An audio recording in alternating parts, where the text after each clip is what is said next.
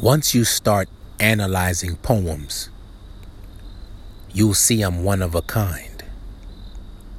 The liberating poet who cuts the lock off your mind.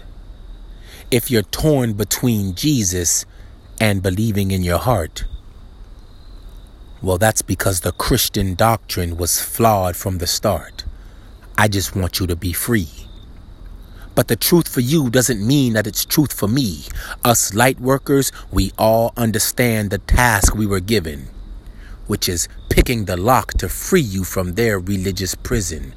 When the cages are opened, some won't move, most feel stuck.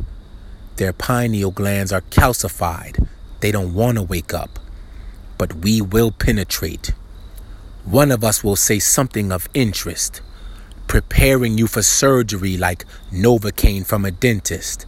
Understand what you are. Become yourself first.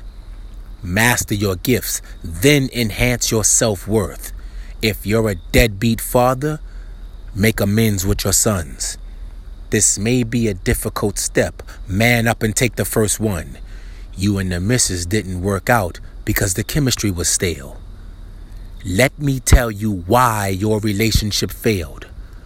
A woman needs love. Men need respect. She needed affection. You needed sex. That may have made you feel perplexed. Her intuition was triggered with those phone calls and texts. You created this mess. But that was yesterday. It's over now. Let's move forward and ease stress.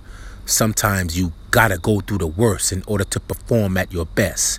The human's life's a spiritual test. Will you pass or fail? There's still time to make improvements. My poetry will avail.